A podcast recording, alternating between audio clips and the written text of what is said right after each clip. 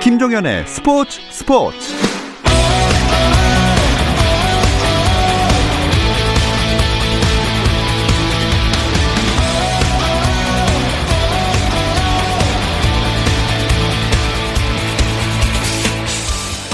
스포츠가 있는 저녁 어떠신가요? 아나운서 김종현입니다. 오늘 하루 스포츠계를 돌아보는 스포츠 타임라인으로 김종현의 스포츠 스포츠 출발합니다.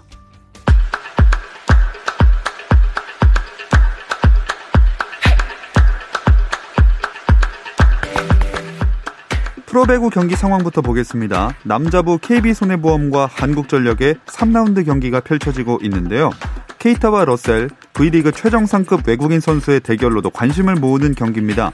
케이비 손해보험은 선두에서 삼 위로 내려앉은 만큼 반전이 절실하고 한국전력은 사 위 도약을 꿈꾸고 있는데요. 자, 현재 삼 세트 진행 중 케이비 손해보험이 이십사 대 십구 셧아웃 승리를 한 점만을 남겨놓고 있습니다. 케이비엘 프로농구 코트에서는 사 연승에 도전하는 전주 케이씨씨와 이 연승에 도전하는 서울 에스케이의 경기가 열리고 있습니다. 홈팀 케이씨씨는 최근 삼 연승을 달리면서 단독 일 위를 기록하고 있는데요. 이 라운드 엠브이피로 선정된 송교창의 활약이 계속되고 있죠. 원정팀 에스케이는 최근 오 연패를 끊었습니다. 하지만 만약 에스케이가 이 경기에서 승리한다면 단독 사 위가 되지만 패한다면 팔 위로 떨어지는 상황입니다. 두 차례 맞대결에서는 모두 케이씨씨가 웃었는데요. 자, 오늘은 어떨지 현재도 케이씨씨가 앞서 나가고 있습니다. 사 쿼터 점수는 칠십구 대 육십일입니다. 손흥민이 영국 매체 스카이스포츠가 선정한 잉글랜드 프로축구 프리미어리그 올해의 팀에 포함됐습니다. 스카이스포츠는 축구 해설가로 활동하는 게리 네빌과 제이미 캐러거가 뽑은 이피엘 올해의 팀을 공개했는데요. 손흥민은 사 삼 삼 포메이션의 왼쪽 측면 공격수로 자리했습니다. 토트넘에서 손흥민과 최고의 호흡을 자랑하는 해리 케인, 리그 득점 선두에 오른 리버풀의 살라도 공격수 부문에 포함됐고 미드필더로는 케빈 더브라이너, 조던 핸더슨, 브루노 페르난데스, 수비수에는 트렌트 알렉산더 아놀드, 피르질 판데이크, 앤드루 로버트슨, 코너 코디, 골키퍼는 알리송이 선정됐습니다. 프로축구 강원에프씨가 임시 주주총회와 이사회를 개최해 이천이 한일 월드컵의 영웅 이영표 전 축구선수를 강원에프씨 대표이사로 선임했습니다. 이영표 대표이사의 임기는 내년 일월 일일부터입니다. 한편 전북 현대 사령탑의 김상식 코치가 선임됐는데요. 전북 선수 출신으로는 처음으로 소속팀 사령탑에 올랐습니다. 미국 프로야구 토론토의 류현진이 메이저리그 최고의 좌완 투수에게 주는 워런 스판상 수상자로 선정됐습니다. 워런 스판상은 메이저리그 전설적인 왼손 투수 워런 스판을 기리고자 제정한 상으로 류현진이 한국은 물론 아시아 최초 수상입니다. 프로야구 엘지 트윈스가 역대 구단 한 시즌 최다 홈런 타자 라모스와 지난 시즌의 두 배인 계약금 이십만 달러, 연봉 육십만 달러, 인센티브 이십만 달러 등 총액 백만 달러에 합의했다고 발표했습니다. 미국 엘피지에이 투어에서 올해 네 개 대회만 출전하고도 상금왕에 오른 고진영이 영국 비비씨의 이천이십 년 골프 십 대 뉴스에 선정됐습니다. 비비씨는 올해 골프가 우리를 웃게 해준 열 가지 이유라는 제목으로 올 한 해 전 세계 골프계에서 벌어진 십 대 뉴스를 추려 발표했는데요. 비비씨는 순위는 매기지 않았지만 고진영의 케이오 승을 여덟 번째 소식으로 전하며 네 개 대회만 출전하고도 마지막 대회 우승으로 엘피지에이 투어 상금왕을 차지했고 세계 랭킹 일 위를 달리고 있으며 일 위 자리는 한동안 유지될 것이라고 설명했습니다.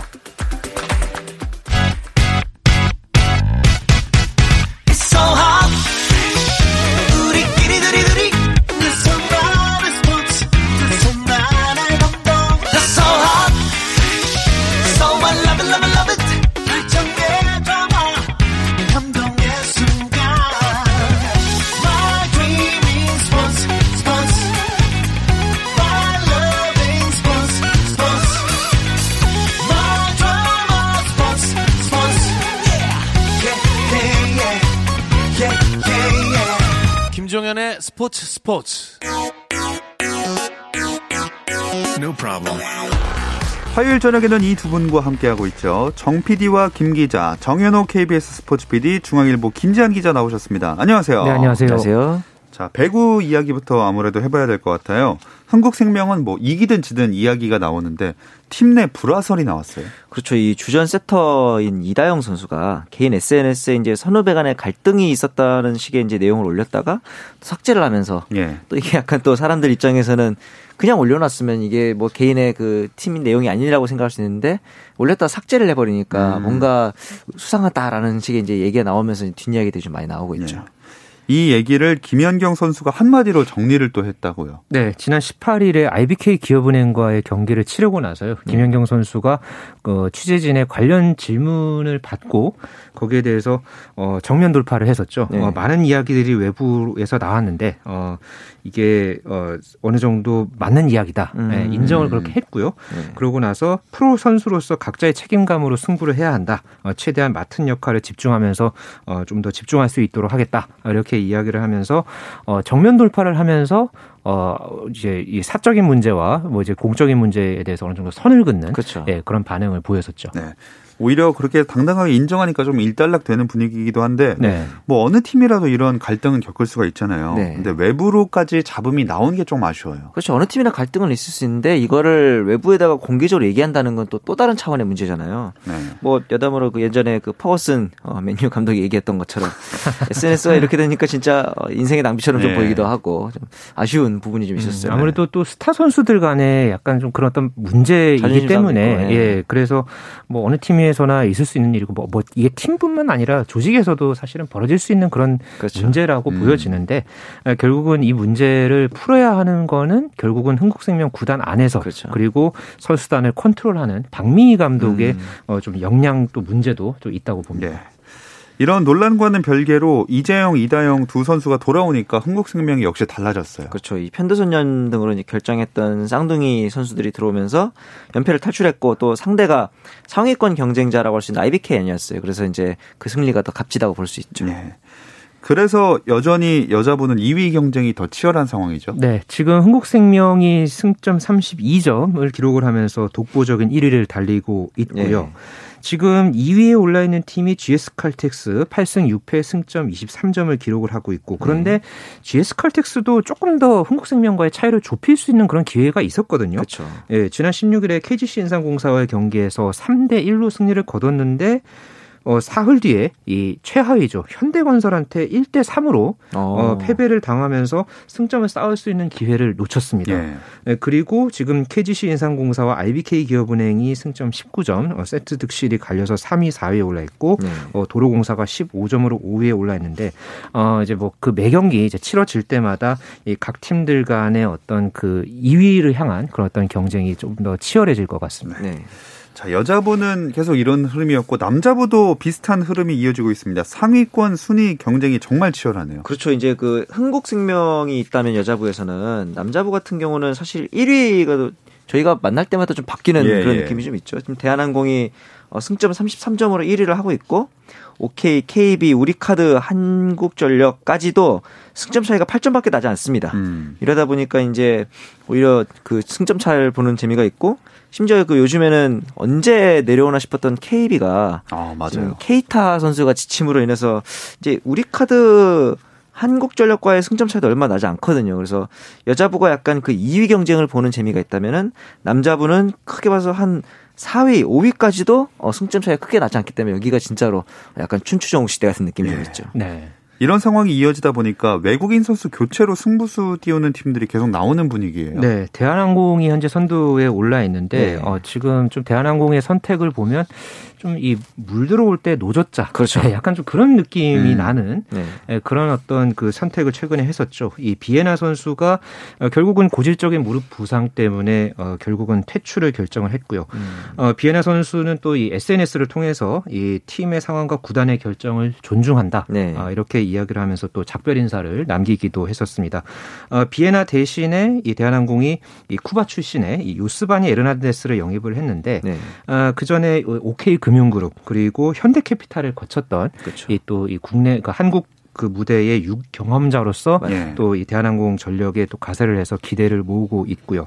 어, 삼성화재 같은 경우에도 지난 십칠 일이었죠. 이 바르텍을 퇴출을 시키고 이 마테우스 크라우척을 영입을 했는데 네. 역시 이 마테우스도 예, 지난 시즌이었죠. 네. 케이비손해보험의 대체 외국인 선수로 네. 어, 뛰었던 그런 어떤 경험이 있는 선수이기 때문에 이 과거에 뛰었던 선수들을 바탕으로 해서 전력에 뭔가 이 플러스 요소를 더하겠다. 음. 어, 이런 또 각 팀의 의도를 엿볼 수 있었습니다. 근데 과거의 외국인 선수 교체랑 다른 점이 있다면 네. 자가격리를 거쳐야 하기 때문에 네. 이 선수들 합류하기 전까지 그럼 외국인 선수 없이 그냥 경기하겠다는 건가요? 그렇죠. 최소한 이 주 이상 국내 선수들로만 라인업을 꾸려야 하는 거죠. 그런데 이런 상황에서 전력 공백이 있는 삼성화재가 어, 이번에 케이비를 상대로 해서 삼 대 영 셧아웃 승리를 거뒀어요. 음. 이런 부분들도 그렇고 대한항공도 어, 그 비에나 선수가 빠진 사이에 어, 정지석 선수가 국내 선수 득점 일 위를 기록할 정도로 밸런스가 좋았으니까 이런 부분들을 보면서 좀 재밌는 게 이번에 그 여자부의 절대 강자인 흥국생명도 최근에 언론 보도를 보니까 루시아 선수를 교체한다는 뉴스가 또 있더라고요. 네. 보면서 이제 트라우스타, 트라이아웃에 참가했던 선수들 중에서 고를 것이다라고 하는데 아무래도 지금 어, 교체 선수의 풀이 적다 보니까 좀 비교적 어리고 피지컬이 좋은 선수를 통해서 김연경의 공격 부담을 덜어줄 수 있는 선수로 좀 도박을 걸어보겠다. 음. 뭐 이런 식의 교체를 했는데 아 이게 보니까 약간 케이타의 영향도 좀 있는 것 같아요. 어. 젊고 피지컬 좋은 선수는 역시 케이타잖아요. 네네. 이런 기대를 흥국생명도 가지고 있는 것 같더라고요. 아.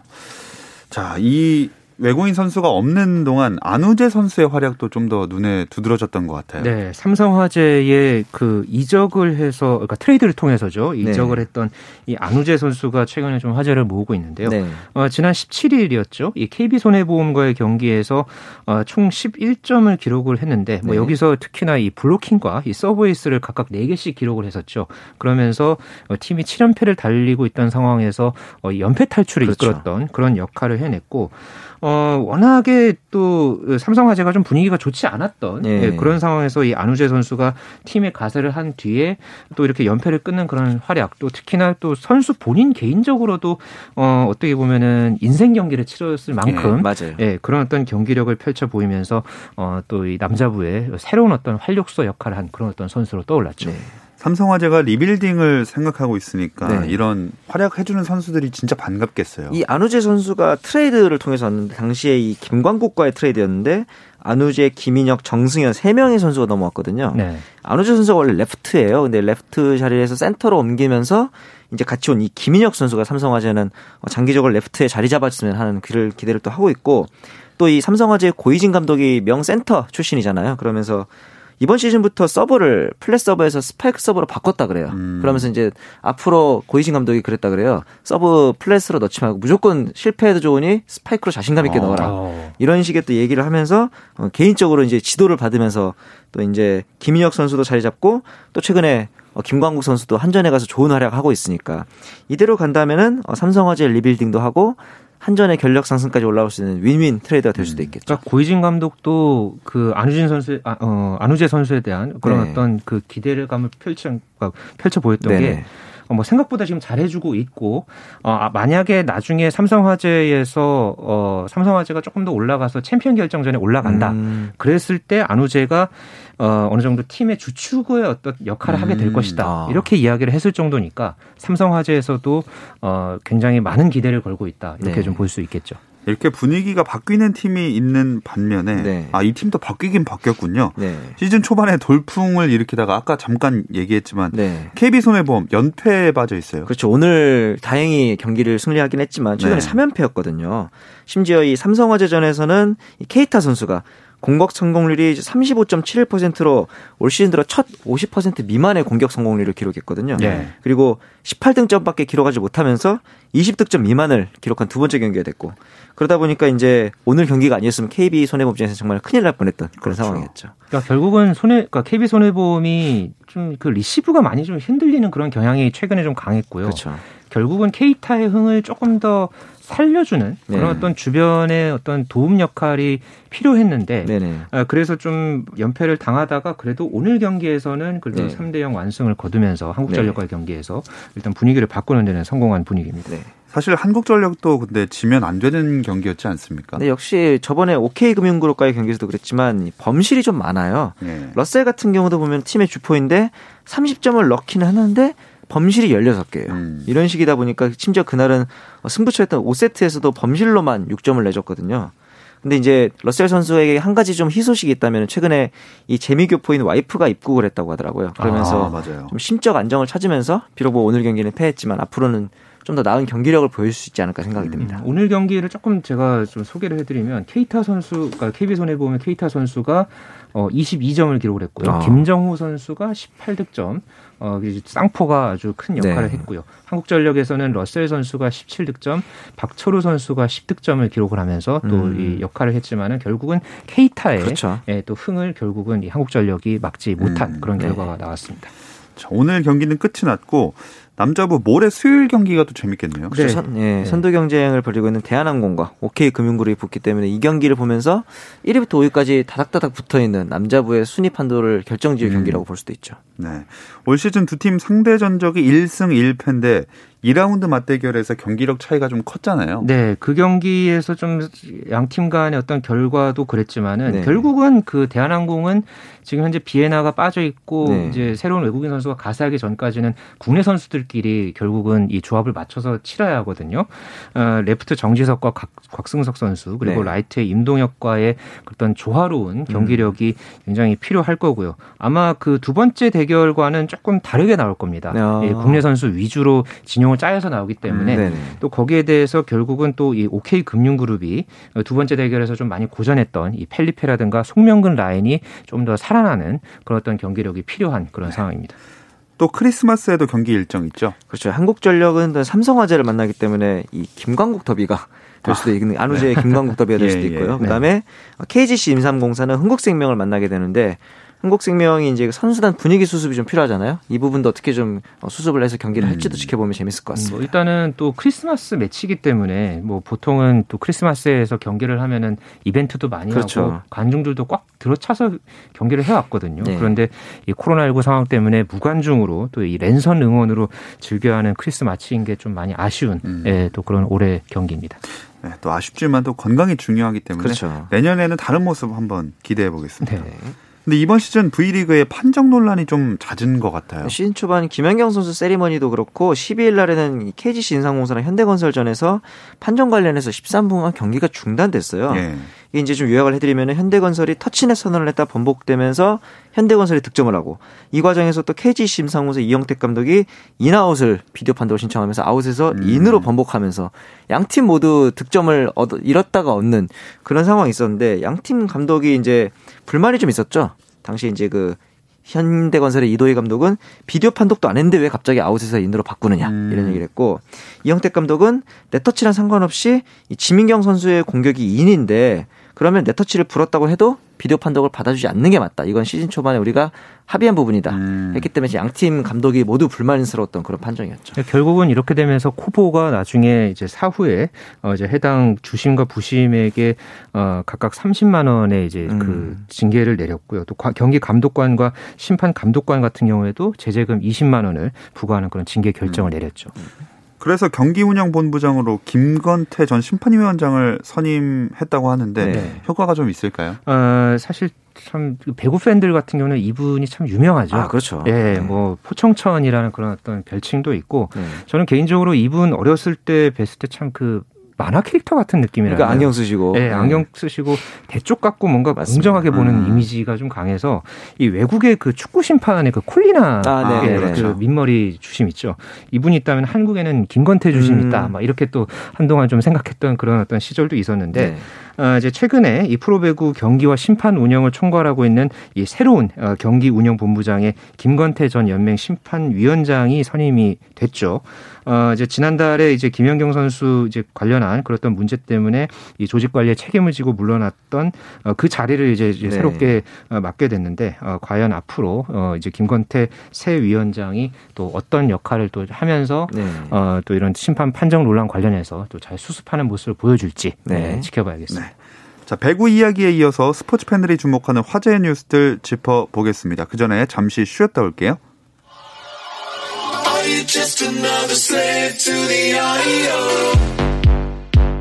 국내 유일 스포츠 매거진 라디오 김종현의 스포츠 스포츠 정현호 케이비에스 스포츠 피디, 중앙일보 김지한 기자와 함께하는 정 피디와 김 기자 듣고 계십니다. 연말이니까 스포츠계도 뭔가 정리를 좀 할 시간이지 않나요? 네. 사실 좀 조용하게 보낼 수도 있는 연말인데요. 네. 그렇지만은 참 알고 보면은 현재 각 스포츠 단체들마다 네네. 그 요즘 상당히 분주한 연말을 보내고 있습니다. 예, 바로 이 스포츠 단체장 선거가 음. 연달아서 치러질 예정이고요. 어, 현재 치러지고도 있고 네. 어, 내, 어, 내년 일월까지 일정들이 있고 내년 일월 십팔일에 어, 바로 이 대한체육회장 선거가 아하. 또 앞두고 있습니다. 그래서 체육회가 아주 분주하게 움직이고 있는 그런 분위기입니다.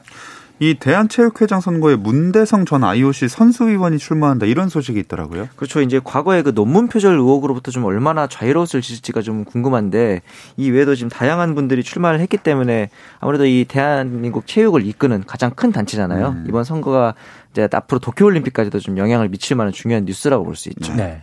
어떤 인사들이 출마를 결정했나요? 음, 현재 그 후, 어, 출마 의사를 밝힌 분이 현재 어, 대한체육회장을 맡고 있는 이기흥 회장이 네. 재선에 도전을 하고요.